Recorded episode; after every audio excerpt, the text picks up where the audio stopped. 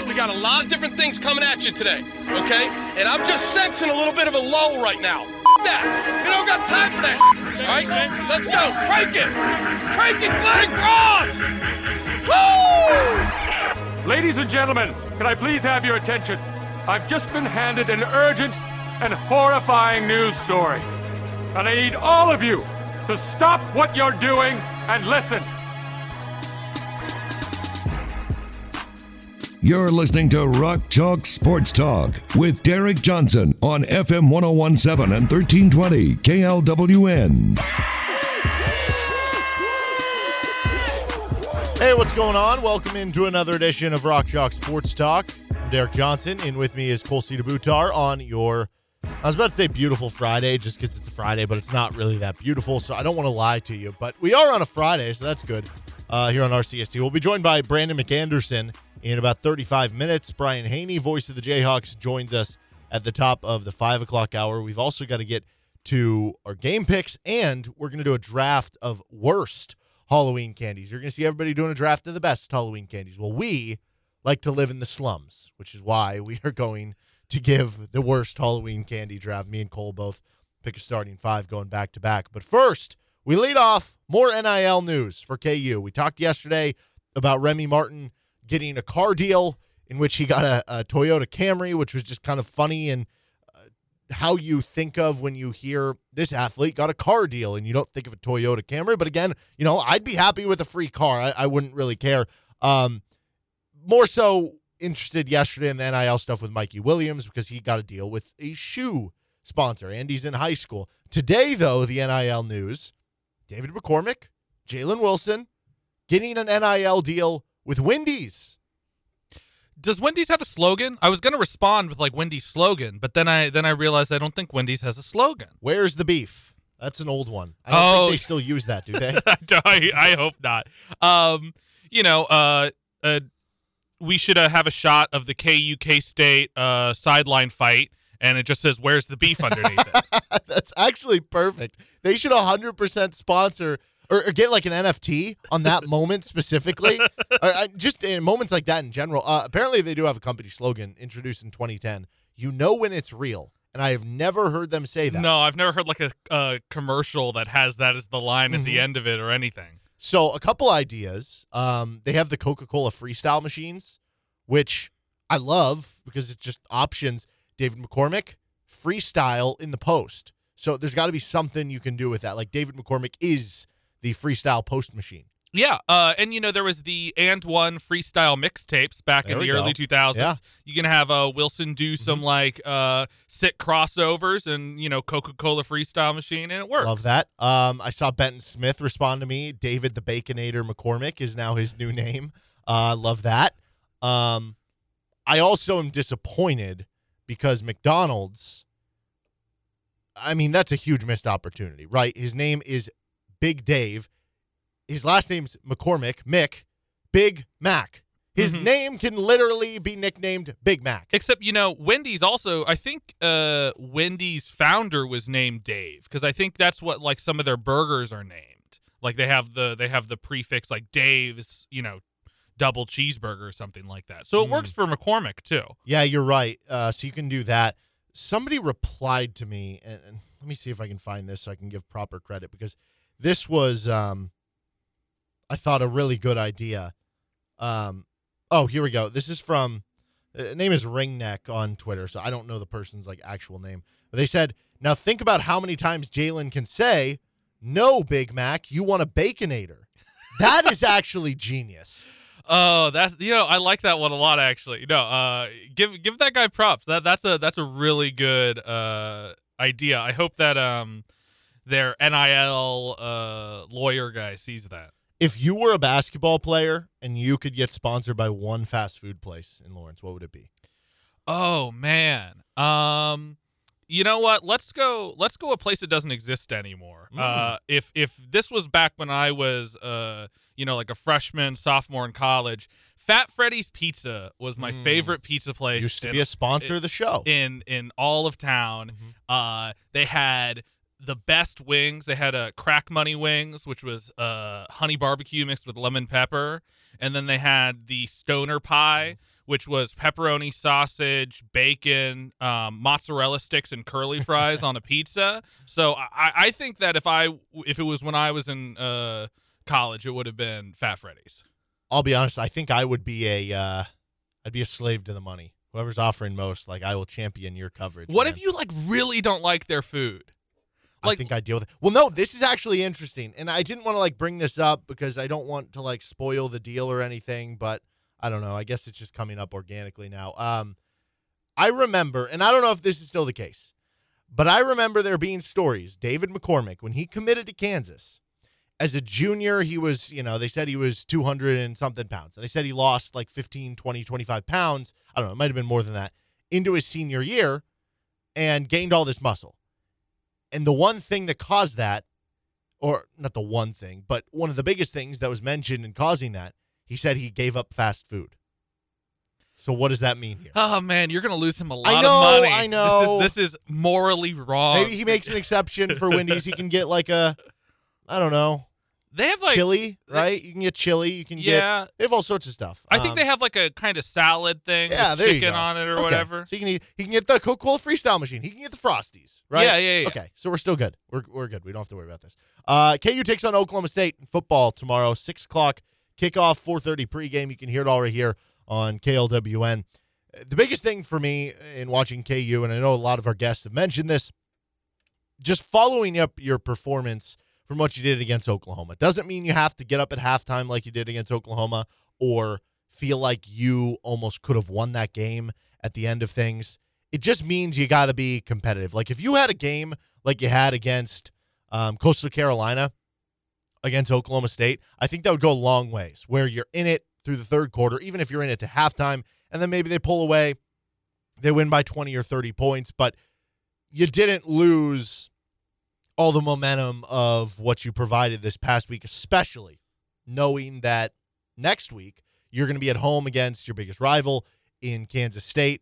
I guess Missouri not in the conference, but your biggest in conference rival in Kansas State and an opportunity to kind of reinvigorate the fan base, which I think you did against Oklahoma. Continue that moving forward, not just for the fans, but for the team and everything for the importance of that game moving up. It's incredibly important for for momentum reasons. If the team goes out there and keeps it competitive, I think that that's going to reflect on the uh, mentality the players going into the K State game.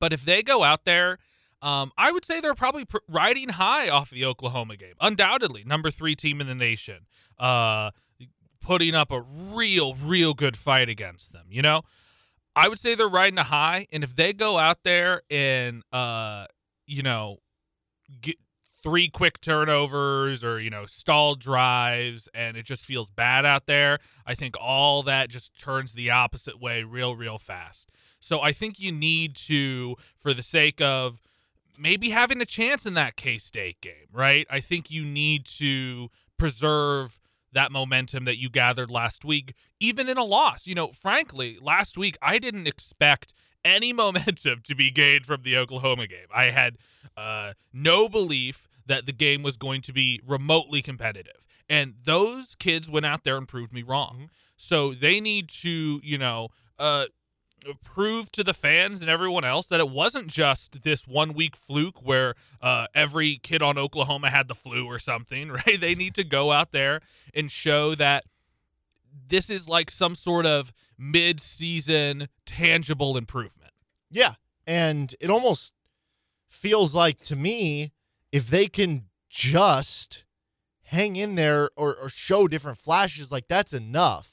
It doesn't have to be that situation where you do lose by 14. You're 30 point underdogs here. You know, if you can just continue to show signs offensively, what you said, don't go out there and have three turnovers early on. Don't have the bad interception. Don't have the forced mistakes. What I am afraid about in this game is Oklahoma State's defense is legit. Like it is actually one of the better defenses, not just in the conference, in the entire country. And when you look at the offense, Spencer Sanders at quarterback has been very inconsistent. They haven't totally got the offense going all season long, but they have a solid running game. And this Kansas defense hasn't done enough to even make you think that, okay, even if it's an inconsistent average offense, like how much are you still stopping them? That remains to be seen. it's just I, I am worried about that offense because let's say the defense has what would be a, considered a good game for it, which would be giving up, say, 38 points to Oklahoma State. I'm not sure how much the offense can score in this game. Like, if I had to put a cap on it, I'm almost thinking like 17 is the ceiling, but I'm thinking kind of realistically, you're looking at seven to 10 points. Yeah, um, I'm not as high on Oklahoma State's defense as you are. I think that their like points per game, yards per game numbers are inflated by some bad teams that they've played to a certain extent. Um, but I do think that it's going to be a struggle for KU to put points on the board regardless. You know, I, I'm thinking my cap would be more like 24 to 25 points for KU. Um, so it really is then the defense's job to show out and hold like again if the final score that game's uh 35 to 28 uh 33 to 22 or 21 i think i feel okay about that game man yeah, no, I, I absolutely do if that ends up being the score. I just, like I said, I'm worried that because it's a lot easier, I think, to draw positives from a game. And we've talked about this before. When you lose like 56 to 21 than it is when you lose a game 38 to 3, just because it's it just feels like there's more positivity. It feels like there's more positives when you do have those offensive drives that, that lead to you know, uh, long scores or a nice sustained drive or uh, a big play. It just makes you feel better, and especially about you know the quarterback position, which you felt good about uh, last week. But when you look at this Oklahoma State team again, like ESPN SP Plus, which takes into account efficiencies and who you're playing, they're ranked 11th in the country. Uh, but while I say all that, Oklahoma State's offense is ranked 76th in the country by that same metric. Woof. So everything I mentioned where I don't really have a lot of faith in the KU defense, like you could come out and say, yeah, but they only give up 35 to Oklahoma. But that was more of a possession thing. Like you held the ball for so long on offense that they didn't have as many possessions to where I I mean, efficiency wise, it's not like Oklahoma had a bad game offensively. They still scored touchdowns on what, like maybe five of nine drives or something like that. Um, so I, I still don't have confidence in this defense, but maybe this would be the game to do that. You know, facing an offense that's just 76 in the country, facing an offense that is a little bit more one dimensional. And I think this has to make you feel more confident as, as much as I do worry about KU's offense against the Oklahoma State defense. It has to make you feel confident that the Cowboys have, and maybe this was just an early season thing and they've gotten better, but they have kind of played to their competition. When they played Iowa State, they barely lost. When they played Baylor, they beat them. When they played Texas, they beat them. Some of the better teams on their schedule. But then when they played some of the worst teams on their schedule, they barely beat Missouri State, an FCS school. They barely beat Boise State. They beat them by a point, and there was a bad call that went against Boise State. Honestly, Oklahoma State should have won that game. And this isn't the same Boise State that you're used to from 10 years ago with Chris Petersen and Kellen Moore. This is a team that is barely around 500 right now. Um, they're really bad defensively so far this season. So it's not the same Broncos team. And they barely beat a Tulsa team that is same thing, struggling to get around 500 this year. So I think that at least has to make you feel more confident on the flip side of the defense thing. It does. I think that does. Uh, let me throw one more thing out here. I think we're putting a lot on the KU defense. You know, oh, you got to hold them to under 35. Time of possession is a big factor here, and we want the offense to have those long, sustained drives because, especially against uh, the way Oklahoma State likes to play football on offense, the defense is going to get exhausted real quick if they have to go out there. They go out there and they give up a touchdown on a long drive. Mm-hmm. Then KU goes three and out, and they have to go out there and do it again. If they have to keep doing that into the third quarter, they're just going to be completely exhausted and not be able to provide adequate defense realistically. Yeah, and the time of possession thing is interesting because there's a lot of discourse with that with people talking about, well, time of possession doesn't matter, and it does. Uh, the reason it gets brought up in that discourse is you'll have broadcasts sometimes, and I know you're not doing this, so I'm, I'm going to explain this for a second, but um, you get broadcasts sometimes being like, well, they got to win the time of possession. And it's like, you don't have to do that to win the game. It's more of a, it's more of a like kind of side effect of things happening. But to your point, like this is why it does matter. KU doesn't go into the game thinking, our only chance to win is winning time of possession. That's not the case. It's about being efficient, right? And Wake Forest scored 70 points last week on 17 minutes of possession. But for KU specifically to be successful, if they go out and have a successful offensive game, if they go out and have a successful game overall, it probably it's not a result of this, but the result is that they win time of possession because of the fact they have to hold the ball longer to keep the defense off the field that struggled, to keep them more rested, like you alluded to. And it means they're having longer drives on offense because they're running the ball well. They're converting third downs, which is what you're looking to do. So it's a byproduct of it.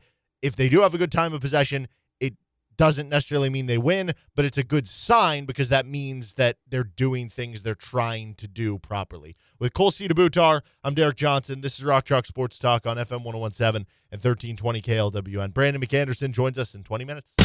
Could your business use a little push right now? Need help getting the word out there that you're hiring? Do you just want to let people know how great of a product you have? Well, you can advertise with Rock Chalk Sports Talk and or the Best of RCST podcast. For more information, contact D Johnson at gpmnow.com. That's D Johnson at gpmnow.com. This is Rock Chalk Sports Talk on a Friday on FM 1017 and 1320 KLWN. Joined as always by Brandon McAnderson, member of the Jayhawk Radio Network and former KU Orange Bowl winning running back. BMAC last week, obviously KU didn't come out victorious like they were close to doing over Oklahoma, but overall, I think a very enjoyable experience all around for KU football last weekend. What was your uh, favorite part of that game against Oklahoma? I just enjoyed their ability to do normal things really, really well, consistently well, and throughout the game. You know, there's been times where, you know, they had done some things well um, on occasion. Maybe it was at a point where they had a lead early in the game. Maybe it was at a point where they were down big late in the game. But you'd seen little little breadcrumbs that they were capable of this. It was nice to see them all put it together at the same time and compete against one of the best teams in the country. So I think it was just the overall consistent play that I that I enjoyed the most. Yeah, I uh, thought, you know, when you think back, how many crazy moments there were in the game, and it's not just KU, like. Uh, Oklahoma recovering their fumble, the the Caleb Williams play, the the previous Caleb Williams play that doesn't get talked about as much, where it looked like KU had three tacklers to bring him down on fourth down. Um, the blackout that occurred in the first quarter. Uh, KU letting fans in for free in the second half. If you had to pick what the craziest part of that game was, what would you go with? It had to be the the forward fumble thing. I, that was just so frustrating to see, especially since you know the NFL has a rule in place that prevents this kind of thing. You know, they basically say on fourth down, the only person that can advance the ball on a fumble is the person that got it. Um, and I mean, I would love to see that rule put in college for obvious reasons, but you see why it's a rule in the NFL because it's just one of those things where the defense earned that opportunity to get that stop, and an illegal play ended up costing a, an opportunity to win the game. Uh, what do you remember about the uh, dollar signs game with Mark Mangino? Everything. so what was interesting is that uh, you know how our body can remember, and I'm I mean I'm using the word trauma loosely but what was interesting is that uh, my body felt the same as it did against Texas. I never felt good about that review. I always thought that there would be some way that it would go against us, um, even though I don't think it should have. I don't like that interpretation of the rule. I don't like how they made it. You know, they announced it as if it was clean and obvious. I thought those were all problematic, and that's what reminded me the most of the Charles Gordon play just because it was a game that we played well above our heads, a game that we deserved to win, and a game that was just stolen from us. Um, so it felt so similar that I, I mean, I it felt the same. My body and my my memory remembered it the same. I just wonder how that like like what the ripple effect of that is because eh, that Texas team ended up that year going to the Rose Bowl and beating Michigan in a crazy Rose Bowl, and it didn't affect who won the title or anything that year, but they ended up winning the title the very next year. And I, I don't know if it's like a thing of destiny or, or what, but I just remember after that Rose Bowl when Texas beat Michigan, you hear Vince Young going, We'll be back. Like, because the national title was in the Rose Bowl the next year. I just wonder if you, if you guys would have beat Texas if, if that call doesn't go against you then does Texas have the same momentum? Do they go into the next year and win the title the next year? Who knows? Yeah, I don't know if they end up winning the title, you know, but I do think that they definitely still get there because they just, it was just regardless of what happened in that game, all the timelines combined uh, to perfection in terms of how stacked their roster was from front to back. They just they were loaded. I don't see a circumstance where they wouldn't have competed for a title, regardless of what happened in that game. So, what do you remember from the locker room specifically when Man- when uh, Mangino made the dollar signs comment? Do you remember like was that a talking point with the guys? Like you were kind of cracking up about it? Was it just kind of anger? Like what was kind of the talking point from the player standpoint?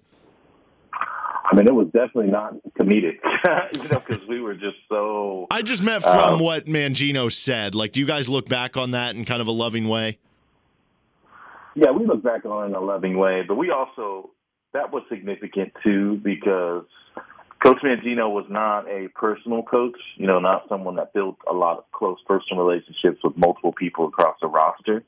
But what that did was solidified our belief that he would fight for us um, that he would that he would step up for us because I don't. I mean, as a player, I didn't know what happened in post game interviews. You know, it's not like you know, we didn't have, you know, our cell phones weren't you know, twenty four seven information hubs yet.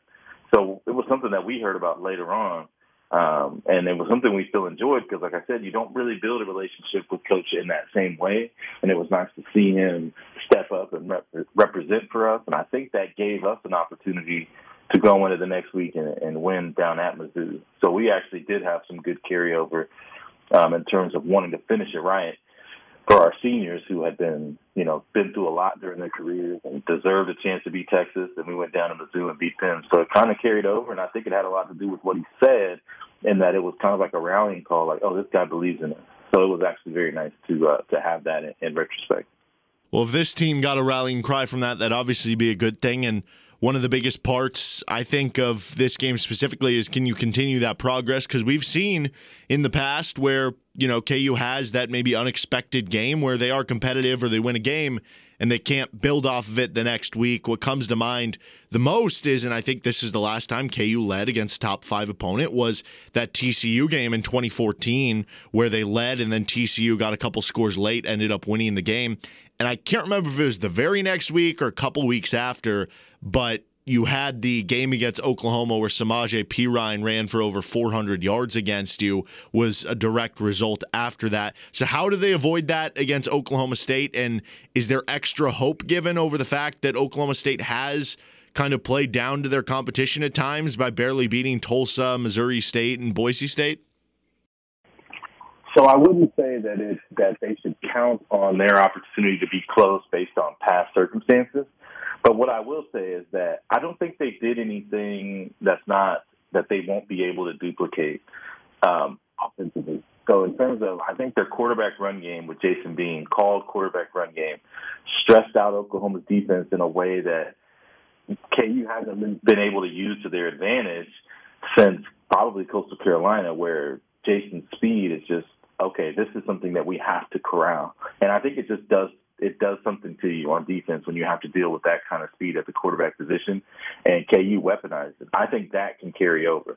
Time of possession, I think that can carry over. What I don't think can carry over is third down conversions between third and seven and third and ten. Oklahoma ran a lot of man coverage, and Kwamie Lassiter was doing whatever he wanted um, against them on third downs.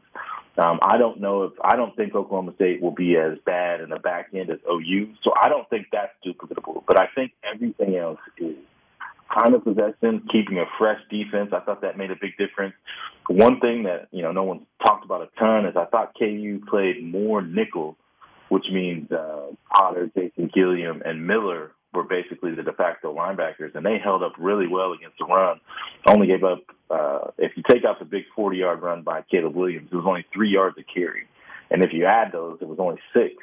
So six is obviously not an ideal number, but it's still a pretty good number for a defense that had really been struggling. And you switch over to their base defense, you know, you take out the reverse, they still gave up almost seven yards a carry. And uh, overall, uh, over 10 if you include the reverse. So I think what they did well was they were able to play defense well in a nickel package, which gave them an advantage in coverage, having Gilliam over a linebacker. I, my hope is that they can find some way to utilize that package a majority of the game because I think that was a big difference um, in helping Gavin Potter play one of his best games of the year and helping uh, KU just have more speed and more range on the field. Well, the one thing going for the KU defense in this game, Oklahoma State hasn't been a great offense this year. This isn't the same, you know, uh, Cowboys team with Brandon Weeden and Justin Blackmon and uh, Zach Thompson or, or whoever. Um, these are more of a rushing attack for Oklahoma State and an offense that's been a little bit inconsistent. Um, so I guess what's going to be the toughest part for KU's defense against the Cowboys this week? So I think the toughest part is can, can they play that nickel package against a team that's going to run a lot of that wants to run inside and play heavy. Because that's the concern is can you play smaller people if they're playing bigger people? If they can, I think that's the best version of Kansas' defense. I think it's the best version of them because Gavin Potter is the most comfortable he is, and I think Gilliam gives them more in the tackle and in the pass game. If it's a situation where Kansas is playing a lot of base defense, it's just not something they've been good at. Um, you know, with the the group that has Nate Betts and Barry Hill, they've struggled to, to tackle, and that's that is not that that wasn't the case last week with that nickel package that they used. I'm hoping they can find a way to deploy that. And beyond that, they just got to tackle, and that was the biggest difference in the game. Is they just didn't miss a lot of tackles. They were physical, they were disciplined, and they didn't make, you know, you know, there's these mistakes that they make just because they're so young. They didn't make any of those. You know, they ended up getting beat because they got beat. It wasn't because they beat themselves. And I think I'd like to see some of that carry over. How tough is this Oklahoma State defense, and uh, what are the keys to KU playing well offensively again? So Oklahoma State's defense will be a lot like Iowa State's defense. They'll be old, and they'll be disciplined, and they'll be able to play uh, some base looks really well and drop coverage, which uh, Jason has just struggled with when people play drop coverage on him. And and it's not just him. A lot of people struggle with that just because the windows are smaller and you've got to have wide receivers get separated. So what they need to do is make sure that they're winning first and second down. This is just not a team you want to be in third and long against. If they're able to shake that, because that's a trend now, because Texas Tech, the big issue with Texas Tech was a lot of third and eight pluses and they couldn't convert those third and eight pluses against Texas Tech. Against OU, a lot of third and eight pluses. The difference was is they were able to get separation and get open. I you can't plan to have that kind of success on third down. You have to have better first and second down runs. And to their credit, some of those third downs were third and three, third and four. And what it does to your offensive coordinator is it gives them the whole playbook because then they can use Jason Bean in the run game, they can use Devin Neal in the run game, and then they can go to a, short pass, deep pass. So it just keeps all their options open. They've got to have manageable third downs every week I feel like I've asked you about Devin Neal and, and how much he's improved since the start of the season. And it feels like there was another progression this past week against Oklahoma. What'd you see with him against the Sooners that you continue to like and, and see his growth as a freshman? Everything. You know, this guy started playing to me because he could pass pro. You know, when they had Velton Gardner and that's who they were primary back was, they put him in on pass pro down. That's a big compliment for a young player. Secondly, he comes in, he stops wanting to bounce everything, and he starts wanting to hit some vertical seams. He starts doing that well. So now that he's comfortable hitting vertical seams and he knows how quickly it'll unfold, now you're starting to see just raw talent. You know, his ability to be elusive, his ability to break tackles, his ability to get to top end speed. I mean, he's special in every way imaginable. You know, I I had watched him in high school, and I thought that what I thought was that I couldn't imagine what the best version of him would be. I also couldn't imagine that he would be like 60% of the way there through like six games. I mean, this guy's made so much improvement and I, he's not even, he's just beginning to scratch the surface now. So I think he's someone that can be one of the special players to ever play here. Uh, just how quickly he's adapted to the speed of the game, the ins and outs of the game, and now you're starting to see his raw talent improve. And this isn't even a full weight room season, so he's not even had a full, you know, year of the weight room. That first full year of the weight room is huge. Just changes who you are um, physically, and he's already pretty impressive physically. He just he has a ceiling that's beyond what I think most fans can imagine. I think he's going to be really, really special here. We're talking with Brandon McAnderson here on Rock Chalk Sports Talk. All right, on to the game picks. You are 40 and 34 on the air, 23 and 17 in college football. First up, number six Michigan, minus four at number eight Michigan State. I'm plus six in college football. There I don't even watch college football. I mean, what? Michigan is minus four. You said? Yeah, yeah. Uh, I'll take Michigan. All right, going with the uh, Fighting John Harbaugh's former almost KU coach. Number nine, Iowa at Wisconsin, minus three and a half. Man. that those Iowa DBs are dangerous, and Wisconsin's quarterbacks have been very good. I'll go with Iowa. Number one, Georgia, minus 14, is taking on Florida. It's at a neutral site in, I think they call it like the biggest cocktail party or something like that. Yeah, that game's usually pretty wild. So you, I think it's one of those ones where you got to throw out some past performance stuff. Um, I'll say that Georgia will win, but won't cover. Number 10, Ole Miss, is at number 18, Auburn. The Tigers are giving up two and a half. I like what Ole Miss is doing. I'll take Ole Miss. And number 20, Penn State, is at number 5, Ohio State. Uh, the Buckeyes are giving up 18 and a half. Wow. I mean, I think Ohio State will win because Penn State has no kind of offense. Um, that seems like a lot, 18 and a half. I'm going to say they won't cover. Uh, do you have any thoughts on the nine overtime game last week or the new overtime rules just in general? Um, gross would be the word I use. Nine overtimes and 20 to 18 was the score. That's gross. That's all I have to say about that. Uh, on to the NFL. You're sitting at 500 on the year, 17 and 17. Pittsburgh is taking on Cleveland. The Browns are minus three and a half. Mm, Browns are so weird. So the Steelers. I think I'll take the Browns just overall talent. Tennessee coming off a couple big wins over the Bills and the Chiefs. They're underdogs at Indianapolis, who's favored by one and a half. One of those division games where it like feels like anything can happen. I'll take the New England is at the Chargers. Uh, LA is giving up four and a half.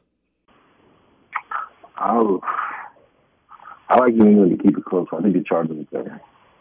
New England right now has got to be the the front runner in the running for every year. There's an NFL team where it's like, yeah, but they lose all these close games. If they if they would have won all, them all, they'd be 11 and five or 11 and six. And it's like, well, that's kind of the NFL. Like you win or lose close games. Right. Uh, Tampa Bay is minus four and a half. They're at New Orleans. I like New Orleans. And Dallas is at Minnesota. The Cowboys are giving up one and a half. That Dak stuff, I don't know if they've ruled him in or out officially, so I'll say Minnesota. All right, those are our game picks, and that's our conversation with Brandon McAnderson. BMAC, thank you so much for the time as always, and have fun on the call tomorrow uh, down in Stillwater. Thanks for having me. All right, that was Brandon McAnderson, former KU Orange Bowl winning running back, joins us on Fridays here on Rock Chalk Sports Talk. I'm Derek Johnson with Cole Cedar Boutar. This is Rock Chalk Sports Talk on FM 1017 and 1320 KLWN. One hour down, two to go. Four o'clock hour. This is Rock Chalk Sports Talk on FM 1017 and 1320 KLWN with Cole Cedar Boutar. I'm Derek Johnson. Voice of the Jayhawks, Brian Hanni, joins us at the top of the five o'clock hour. We also have our worst Halloween candies. That draft coming in about 35, 40 minutes from right now. But first, we've got to get to this week's game picks. Adam not here. He is over at a wedding, but he has texted me in his game picks. So we have those. We obviously have BMAX. You just heard those. So you'll just hear from uh, me and Cole from here, and I'll share what Adam's is real quick before we get going. Adam is 25 and 14 overall in game picks. I am 43 and 31.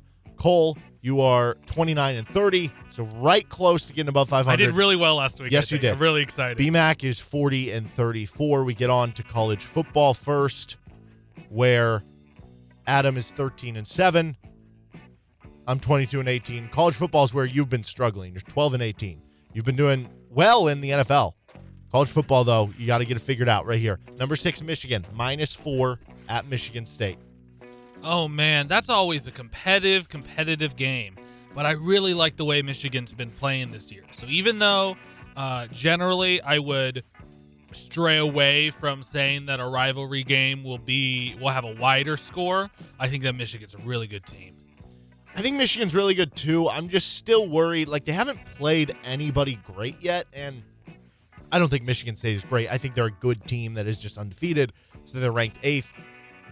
I, we haven't really seen Michigan be tested from a passing offense. Like they have one of the best running games in the country, really good defense. Um, I'm sure come the Ohio State game, they'll still find a way to give up 50 points, though, because that's just what happens every year.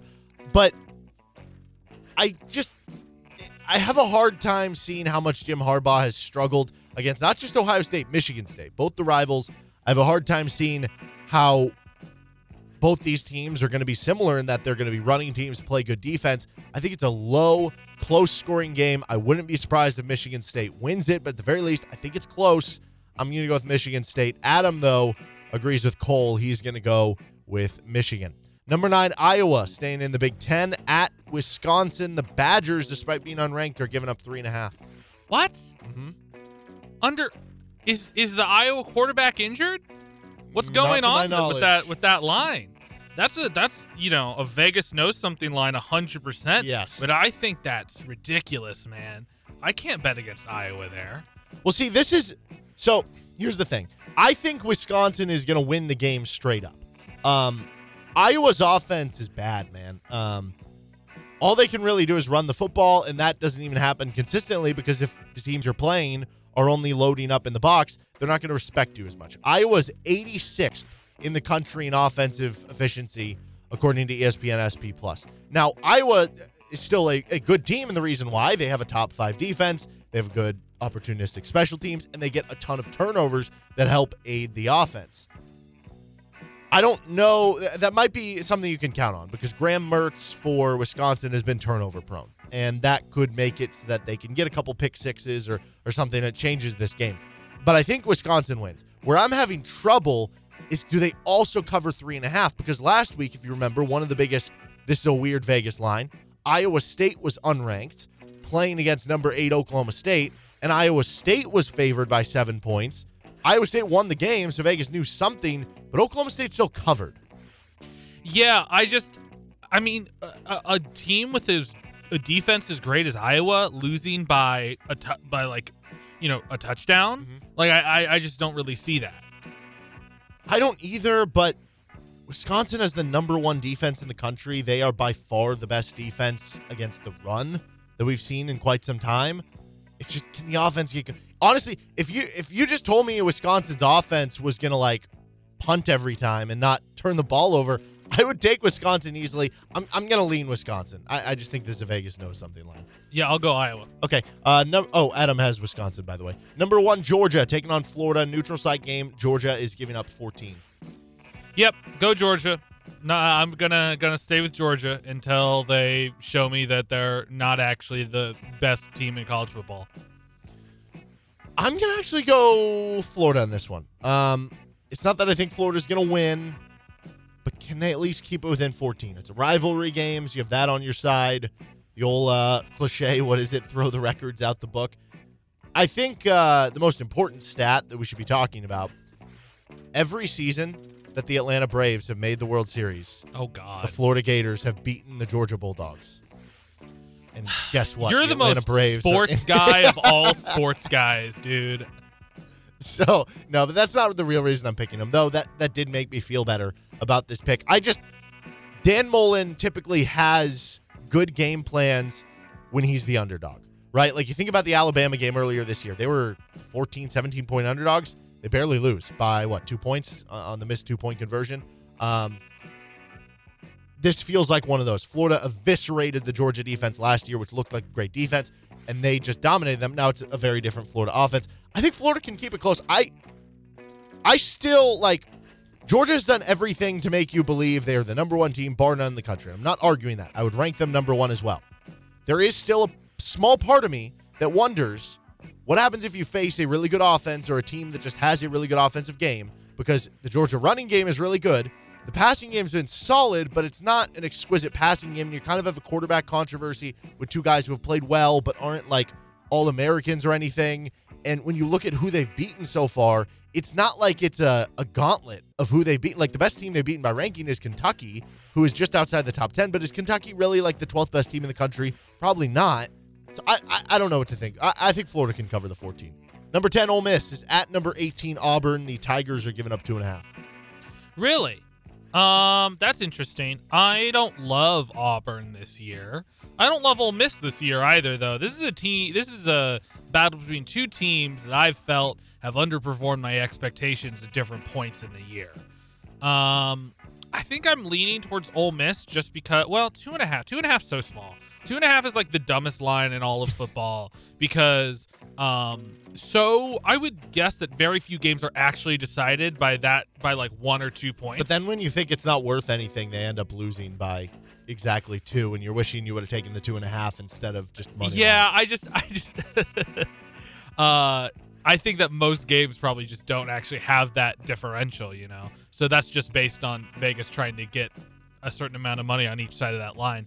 Um, I think I like Ole Miss better, but uh, that's that's a that's a tough one, and not one that I'm like uh, super invested in per se.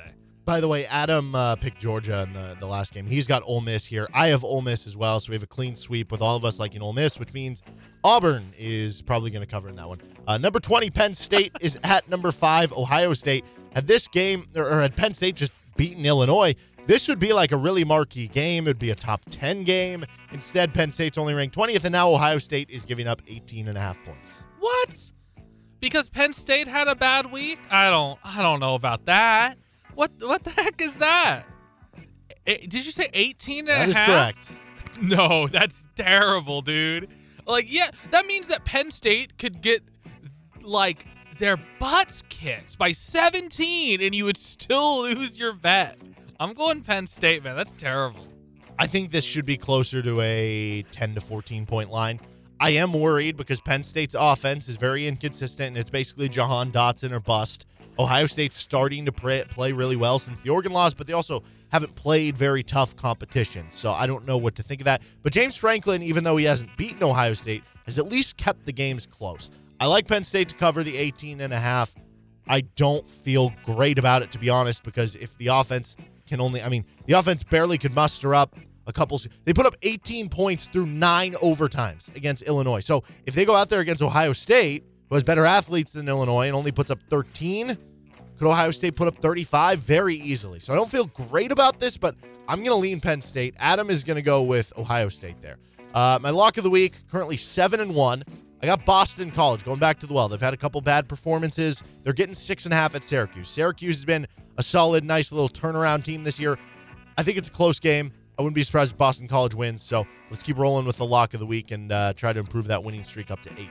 All right, on to the NFL. Adam is 12 and 7 this year. I'm 21 and 13. You're 17 and 12. You're 4 and 1 in the NFL last week. First up, Pittsburgh at Cleveland. The Browns are giving up three and a half.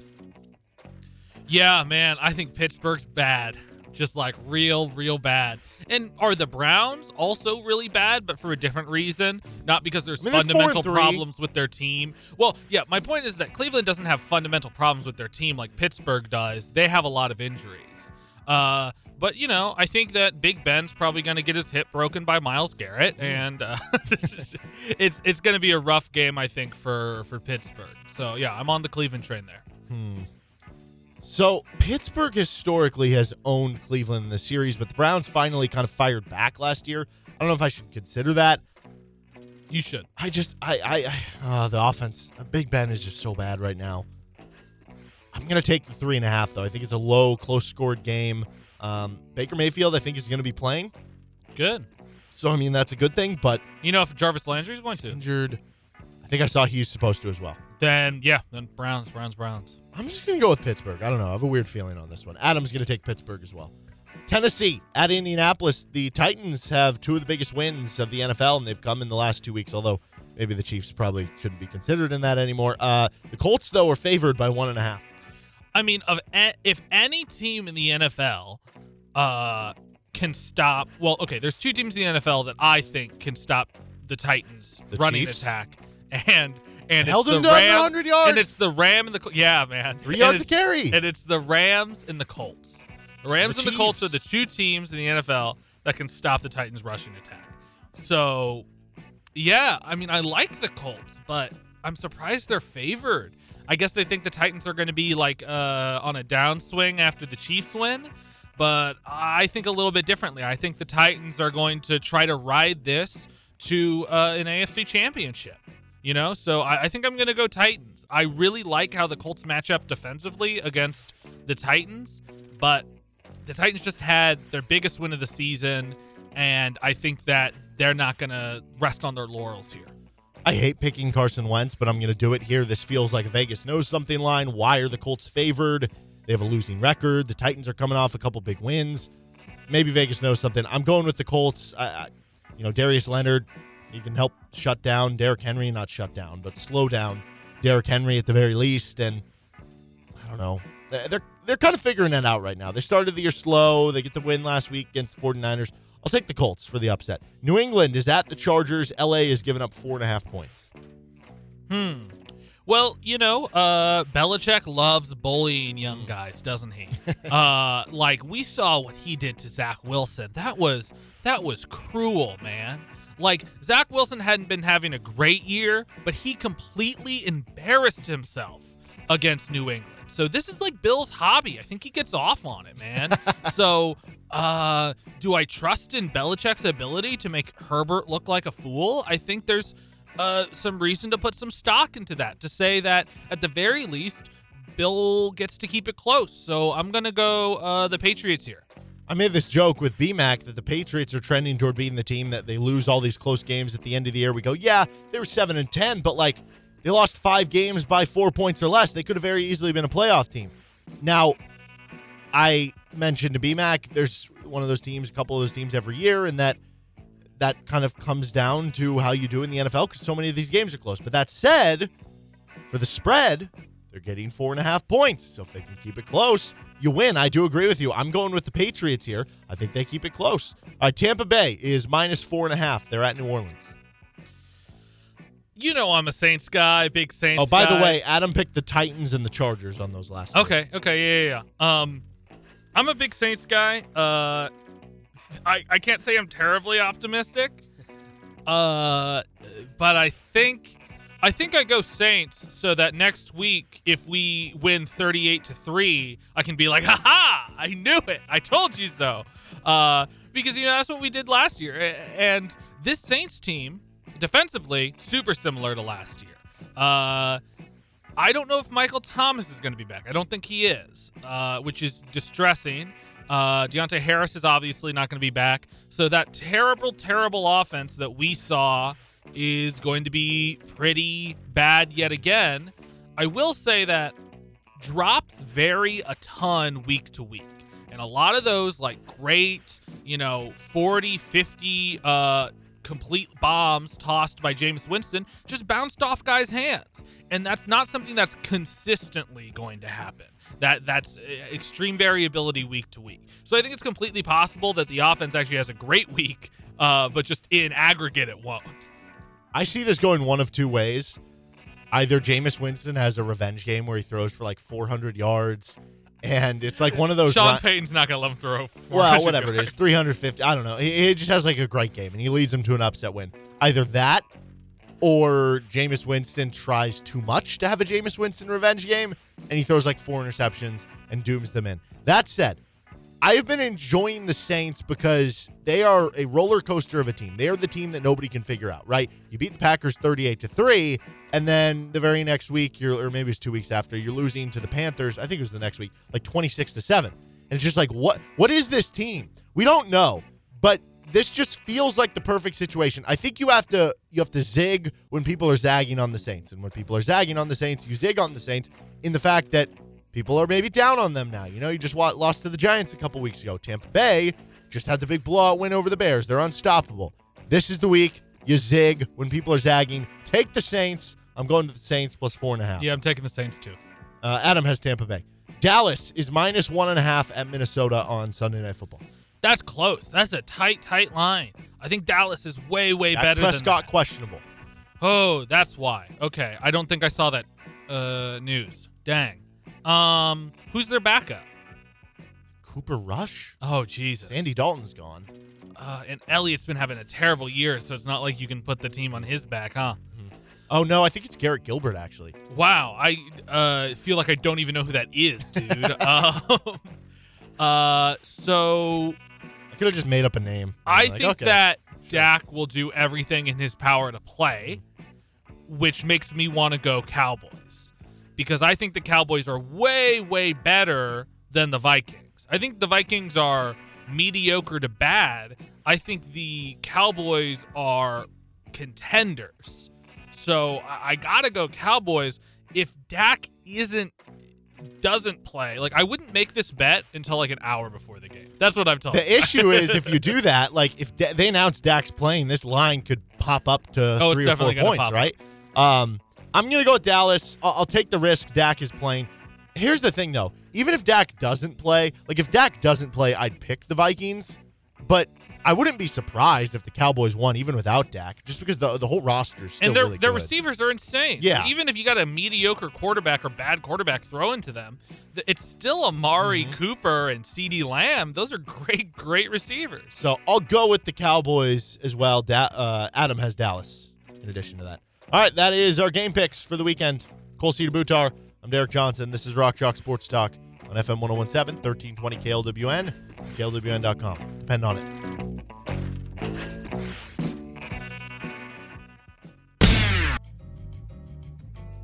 This is Rock Chalk Sports Talk on FM 1017 and 1320 KLWN with Cole Cedar Butar. I'm Derek Johnson. Brian Hanni, voice of the Jayhawks, joins us at the top of the five o'clock hour. We've got to get to our worst Halloween candies draft. But first, before we do that, here's a little prelude from the least favorite Halloween candies from a bunch of the different KU football players. Uh, this would be Caleb Sampson, Jason Bean, um, who am I missing? Jeremy Webb, Kwamie Lassiter. Mm, I don't even remember who the other one was. Either way, here they are. What's the worst? Mike Halloween Nowitzki's the other. Um, candy corn. So, what do you think? Jeremy Webb said his favorite was jan- candy corn. Oh, uh, I don't know. That'd be probably be a good uh, debate we've had. Talking about candy corn is the best. There's no way. What's the worst Halloween candy?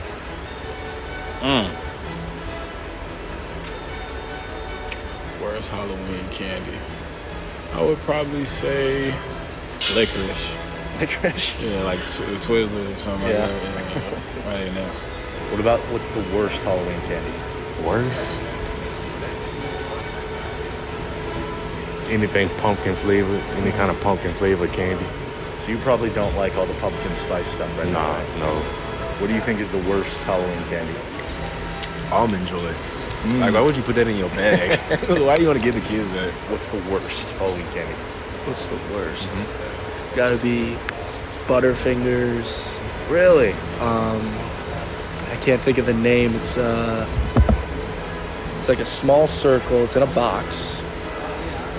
Something with a W. Um, small. It's like small brown. Something with a W. Uh, I can't remember. Okay, wait. Do you know what that is that he's talking about there? Yeah, probably like Werther's Originals, like butterscotches and stuff. Oh, so he doesn't mean Butterfinger. He means Butterscotch. If he means Butterfinger, those are also not good. But- I like but, Butterfingers. But had, like, Butterfinger butterscotch is probably what he was referring to. It starts with a W. That's one of the only Ah, okay, candies I- I, know that starts with a W. I could not figure out for the life of me what he meant, but what you said. Uh, see, I'm glad you came in today. Okay, uh, you ready to do our draft? I'll give you the first pick. Okay. Get intense here. I want to uh, set the stage here, okay, and set some ground rules. If you say candy corn, I'm going to take this tape dispenser, hop over the table, and hit you in the head. Why? So that's number one. Wait, why? Uh, uh, but my number Do you one like pick, candy corn? I like candy corn a lot. Okay. My number one pick. Let's set the stage. You uh, went trick or treating Mm-hmm. with your pillowcase or your little candy pail, and now it's December. It's mid-December. All your candy is gone, except Mm, except what? Those stupid whoppers in the bottom of your Halloween bag. That is the only candy that remains, and it is therefore the worst Halloween candy. Number one overall pick, Okay. Whoppers. I uh, am fine with Whoppers being on this list. They're not great. Um, they get stuck in your teeth, so I'm fine with that. Thank you, by the way, for tipping your hat because now I realize I can have the value pick of the draft, which is taking candy corn later in the draft because I know you're not going to take it. Uh, my first pick is going to be. Hmm, there's so many good options right now. I am going to go with pretzels, you know? Oh, well, should we do candy only? Okay, here's here's We what should I'll probably say. establish Here's another piece right of now, background. This is what I wrote down on my short list. If you hand me something that isn't candy, I'll egg your house. Okay, let's just. I mean, that's good. Let's just not consider that because this is specifically, it says in the title, worst Halloween candies. And those are not candies. But yes, if you're giving out the popcorn balls or the candy. If Mr. move on. Dentist Man hands me a toothbrush, he's getting eggs. Okay, so I, I won't take that. Okay, candy wise, I'm going to go with a Tootsie Roll. Is there anything more bland or basic or stupid than a Tootsie Roll? It's like, if you want to be that consistency, just be taffy because taffy is really good. If you want to be chocolate, just be chocolate because chocolate is really good. Tootsie Roll is the worst of both worlds. Tootsie Rolls suck. Yeah, exactly. Just give me a Hershey's chocolate bar or something. I don't want weird flavor, like weird, Yeah. uh, textured and then not as good tasting chocolate. It's Okay, terrible. So that is my uh, number one. I'm gonna go with almond joy as well. I know some people actually love almond joys, and you're the obscure crowd, but get out of here. Almond joys are gross. All right, here's my number two. My number two uh, is is a, is a twofer um, that, that that they're similar enough that I'm combining them. Mm-hmm. Uh, Pixie sticks and Fun Dip. No way. That's on the best. It's just sugar. You just eat sugar. It's a Oh perfect yeah, excuse why don't you go eat a spoonful of sugar from your baking cabinet, Derek? Because it's it's not colored and and Well, it's it not colored. I'm telling you what, Fun Dip might be a top five candy in general. I mean, it's just Oh an excuse God. to eat sugar That off of stick vanilla. is the most no, the stick is like the greatest earth, part. dude. Oh my gosh. What, dude? Just Oh, go go home, get a spoon, and start eating sugar out of your baking cabinet like a normal person. I'm gonna put this up for a poll. sticks, I'm telling dude. you right now, you're going to lose just No, for that I'm pick not. alone. No, I'm not. Okay, you have uh, another pick. All right, uh, my other pick, um, Double Bubble and other Yeah. quarter machine bubble gums. I'm just gonna put gum. They last for five seconds, and they. I mean, yeah, I think the taste of bubblegum is good. Notably, I like the Right. taste of bubblegum, but if you, candy. but value wise, if I go to a house and they give me a couple pieces of candy, when they give me now and later Starburst stuff like that, there's a time value component to it. Bubblegum lasts for about a minute. Have you ever had a Bit-O-Honey? Uh, yes, it's nuts and honey, right? Yeah, it's like almonds and honey. I'm putting that on my list. That's my next pick. It uh, it's not good. It's an obscure candy. Why ever would you buy that? It's just odd. Kids don't want that. I think the thing is, is that back in like the early uh, 20th century, they didn't know what food tasted good, so they just really Yeah. winged it on all sorts Everybody of likes different kinds of honey. Just yeah. Um, speaking of old old candies, here's my. Wait, uh, I have another pick. oh, you got another pick. Yeah, Sorry. don't reveal your list. I'm gonna go with the value pick now. Give me candy corn. ah, whatever. All right, go ahead. All right, here's mine. Uh, it's another old old candy for old old people who That's are losing their rude. teeth. So Heath bars. I actually like Heath bars. Oh my god, you like toffee? Yeah, you don't like toffee? No, I don't like toffee. I think you have two bad ones on this list. I think I think Listen, that I wouldn't put a Heath bar in like my top ten favorite, but like if a Heath bar's in front of me, I, I'll eat it. uh, toffee is Heath I bar think ice cream is good. generally an old person gross candy. So so I, I think the fact that people still give out Heath Mm-hmm. bars in the year of our Lord 2021 is a travesty. Okay, you have uh, your last pick for your All right, five. my last pick is the world's worst gumdrops, the driest thing on the face of I'm the to- planet. oh, no. Dots. Get out. Dots are the last pick. They are a terrible candy. They have a terrible texture. If you have braces, it'll take you a week to get them out of there. They're sticky and dry and bland all at the same time. They only have 3 of them in a little box because they're because they're greedy uh son of guns and I hate them. So I actually like dots, but I could not tell you the last time I've had dots. Probably when I was 12 or 13 years old, because like you said, you cannot get them out of your teeth. Um, they are a mess to eat. For so from that standpoint, I'm fine with them on here. But I, I think flavor wise, they're actually good. Like I don't know, I, w- I wouldn't put them on here. Okay, my last pick. I'm gonna go with tainted candy, razor blades in your candy. You know, poisoned candy, pot candy. Don't give that out. You know, don't be rude. Don't hurt people. Tainted candy. That's a that's a bad version. Can I get an honorable mention in here? Yeah. Uh, what what would be your honorable mention? What would be your sixth man? I guess we'll just go sixth. Uh, sixth man, uh, weirdly shaped Reese's cups. okay. No. Come on. if Come it's on. shaped like a pump, it ruins the ratio of a of a dang Reese's. so you have the eggs. Derek. You don't like the eggs. I don't like the, eggs. Oh Too much gosh. peanut butter. Okay. I don't. I don't like You're the gonna get absolutely massacred in this poll. I hope you know that. Uh, if I have to pick a sixth one, I don't know. Uh, you could convince me Smarties like they're fine, but it's just that's all it is. It's fine. It's kind of like the mashed potatoes of candy. Um, black licorice. Who likes black licorice? And then Necco wafers. Have you ever had those? No, Like I've a never worse heard version of a Necco Smartie. wafers. I'm Okay. gonna go with black licorice. Uh, I just want you to know that uh, Jonathan Monk down the hall says that dots are uh, a, a, a great number one worst candy pick. So okay. All right. Well, we'll put it up for the poll, see what happens. That's Cole Butar. I'm Derek Johnson. This is RCST on KLWN. Depend on it. We're joined now by the voice of the Jayhawks, Brian Hanni, on a Friday here on Rock Chalk Sports Talk. Brian, you got to call pretty fun game last Saturday. How enjoyable uh, was that game against Oklahoma just to broadcast?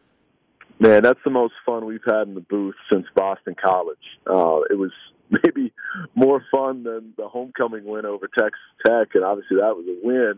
But just to be coming off the homecoming game versus Texas Tech this year, two years later, where we felt like you know Kansas and Tech weren't that far apart based on two previous years of games played within a field goal, and and you find yourselves on the wrong side of a 41-14 score in which you didn't get on the board until the final minute.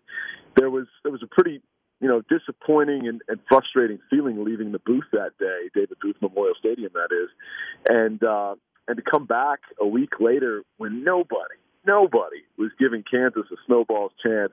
And to see what they did in so many phases of the game, and I talked to you guys last week about trying to play complementary football and then have the offense, if not score on every drive, at least you know move the ball a little bit to give the defense a chance to rest up, to keep the opponent offense on the sideline, and also to to have a chance to shorten the games a bit with time of possession and flip the field boy, oh boy, did we ever do that. I mean, just one punt the entire game, nine of 13 on third down conversions.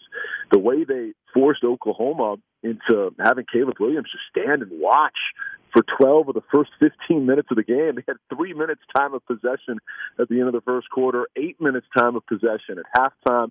I mean, they could not have scripted a better game plan. And the execution offensively and defensively was really, really impressive. Now, obviously, in the second half, Oklahoma's offense got it going, and, and we missed some big plays on defense. But there were also, as I'm sure you guys have chronicled, a couple of holds, a block in the back, uh, a legal forward handoff where the play could have been blown dead. There were a lot of ifs and buts in that one.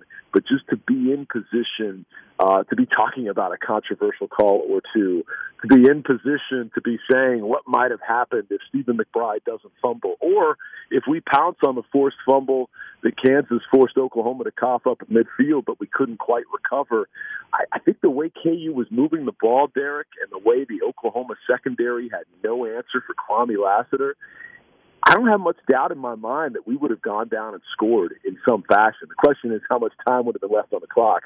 But on a day in which KU punted just once all day, had they been given one more chance, it's hard to imagine them not at least going down and, and threatening Oklahoma in what would have been a five point game at that juncture. So, you know, based on everything we were feeling coming out of the previous week and everything that was expected heading into that one, with nobody giving Kansas much hope, to have a game that competitive and to see that much tangible progress one week to the next was exactly what the fan base needed. It's certainly a lot of fun from a media standpoint to have so much more to talk about, and hopefully, it's the type of performance, Derek, that these guys can draw from going forward the rest of the season and feel like, hey, if we did that versus those guys, we can compete with just about anybody. Having said that, as we transition to this week, this is our toughest remaining game by far.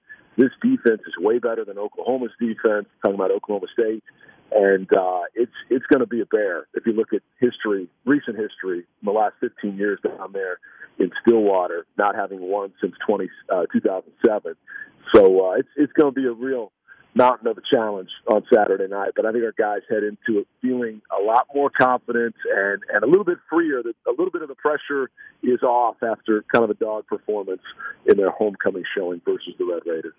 Yeah, and I think uh, one of the cool parts about Hawk Talk is you can kind of sense the pulse of the fan base. And you know, as I was listening to Hawk Talking at the beginning of the show, you mentioned how it's standing room only in there. So did you see some of the I guess fan appreciation, some of the excitement building around the team after that game and uh, on Wednesday at uh, Johnny's. We did. Uh, Mama Hanni couldn't even get a table, and she shows up 45 minutes early. She got one, but it was in the adjacent room. Her normal seat was gone, and you know we've uh, we've had great crowds throughout mostly because Coach Leipold and his family are so endearing. And Kelly's out there for every episode. They bring their son Landon out, who's a, a Free State football player, and uh, and they mingle with the crowd. We, we do a lot more this year with this staff to showcase assistant coaches and players alike. And and so there's there's kind of a different vibe to the show to begin with compared to previous years.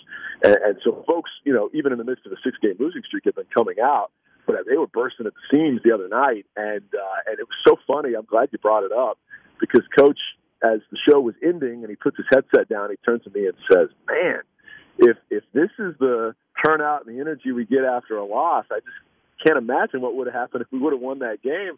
And I said, Coach, you win six games, we're going to build you a statue here. You know, and that's that's how starved for a, a consistent winner we are at Kansas. And and if he can truly get this thing back to being competitive week in and week out in the league and competing for bowl eligibility most seasons, like Mark Mangino was doing, uh, then he will be, you know, ballyhooed and hyped in KU lore. And, and so I think he's getting a taste of already some appreciation from the fan base, even if it's not adding up in the win column. And hopefully, you know, got many more brighter days ahead to celebrate the actual wins. We talked about last week how important it was for Jason Bean to go out and have a good performance, coming off a couple, a couple inconsistent down performances for him, just to kind of build that confidence back up and uh, make you feel in, especially through the rest of this season, so you can get into the offseason like, hey, we have the guy, we know who it is. You go into an offseason thinking you know who that is. Not to say that guys like Jalon Daniels or something wouldn't still have a, a shot at trying to compete for a spot, but certainly the way that Jason Bean performed in that game gives you a lot of hope moving forward and – I think with the battery in the backfield, like you just start thinking ahead. If you can get more performances like that, obviously Devin Neal was great as well. Yeah. Having Jason Bean and Devin Neal, knowing that could be your backfield for two more seasons after this one, that's really exciting moving forward. Yeah, I think Jason answered the call far greater than anyone could have imagined outside of, of maybe Jim Zabransky, his quarterback's coach, and Jason himself. Because honestly, we, we were, you know, starting to wonder if what we saw in September was going to translate to league play. Not that you know we'd given up hope or had major doubt, but clearly his best three performances were in non-con play, and his most struggling performances were in league play. And while I told you definitively uh, in, in studio last week that there was no quarterback controversy just because Miles Kendrick came in and threw two touchdowns late, you know, didn't mean anything was going to upset the apple cart based on Jason's ceiling and all of that and what he can bring athletically that nobody else on the roster can.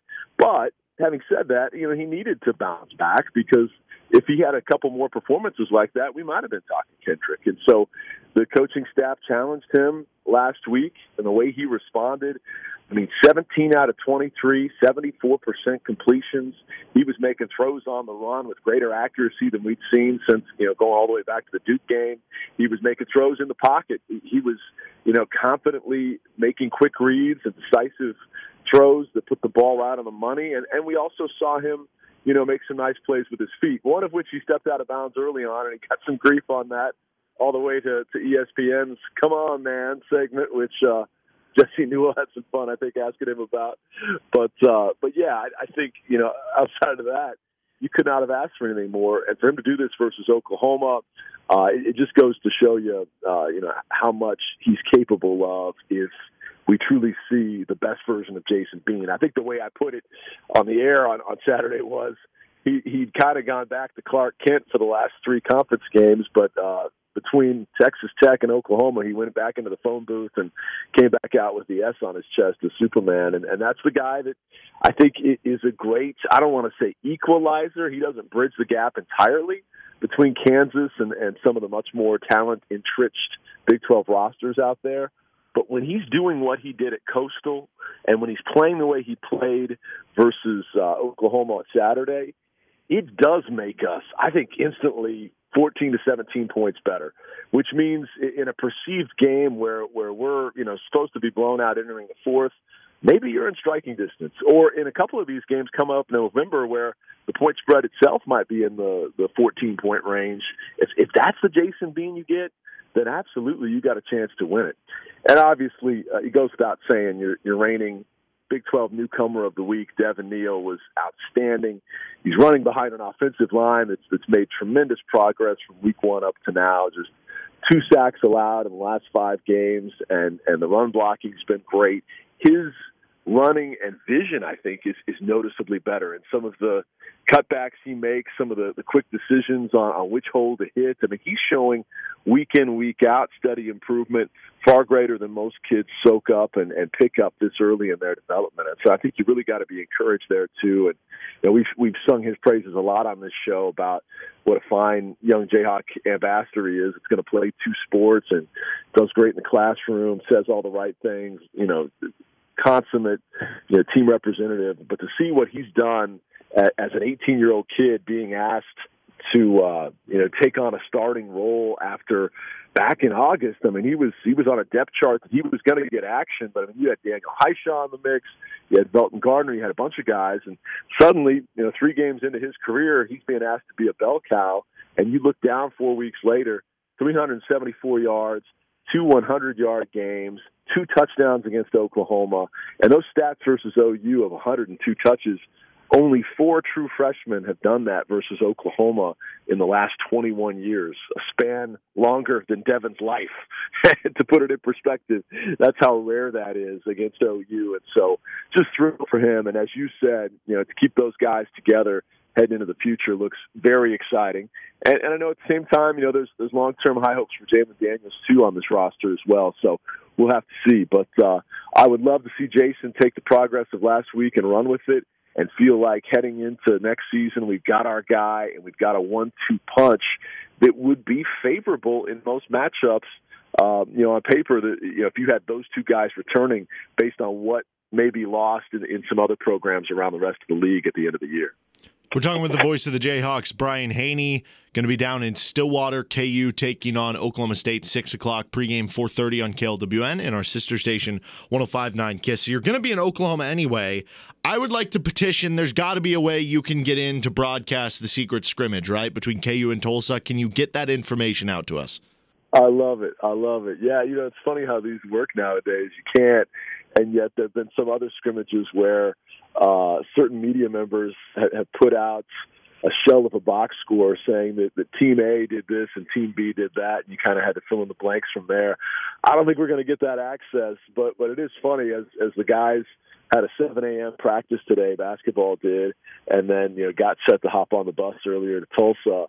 Know, our, our football team's hopping on the bus to go to Stillwater, and I think they're staying in Edmond tonight, which is actually Bill Self's hometown. So two separate bus trips, uh, teams heading similar directions, and uh, high hopes reached this weekend.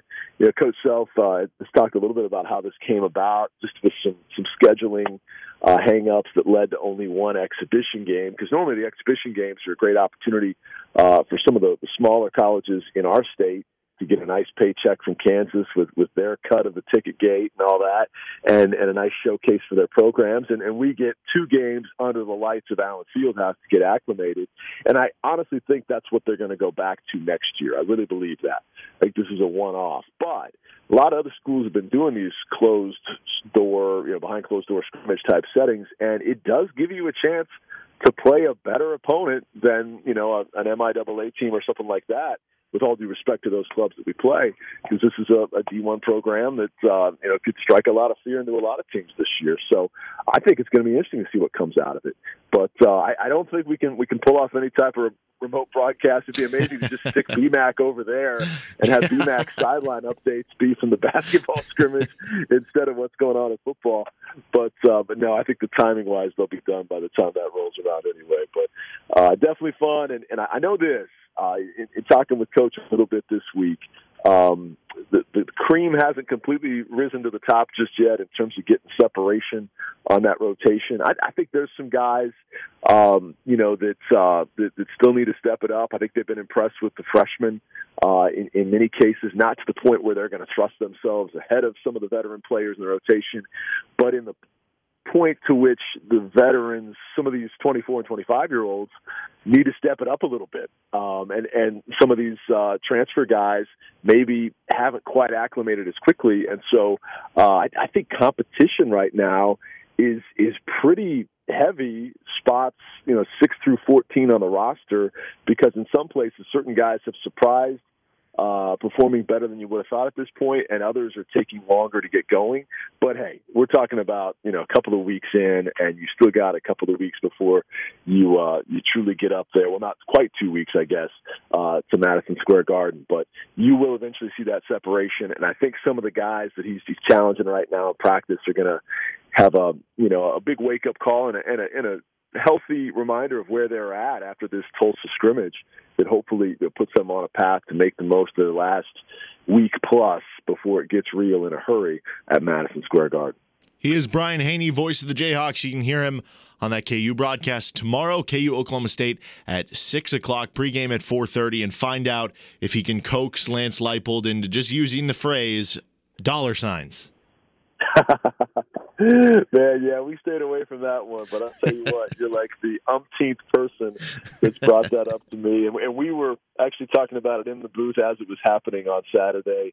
Trying not to mention it on the air because you don't want to go there necessarily, but uh, it certainly felt that way at times, no doubt. Hey, I do want to give a shout out to my man Nate Miller and the Miller Retirement Group. They're going to be uh, the sponsors of these Friday check-ins with you guys throughout the season. He's been a, a big you know, booster of the Rock Chalk Roundball Classic, supporting local kids fighting pediatric cancer, and now jumping in on these uh, KU reports.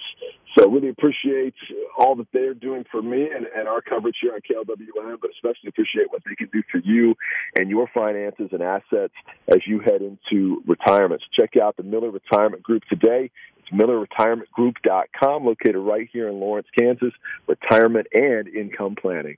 Thanks so much, Derek. All right, that's Brian Hanni, voice of the Jayhawks. This is Rock Chalk Sports Talk.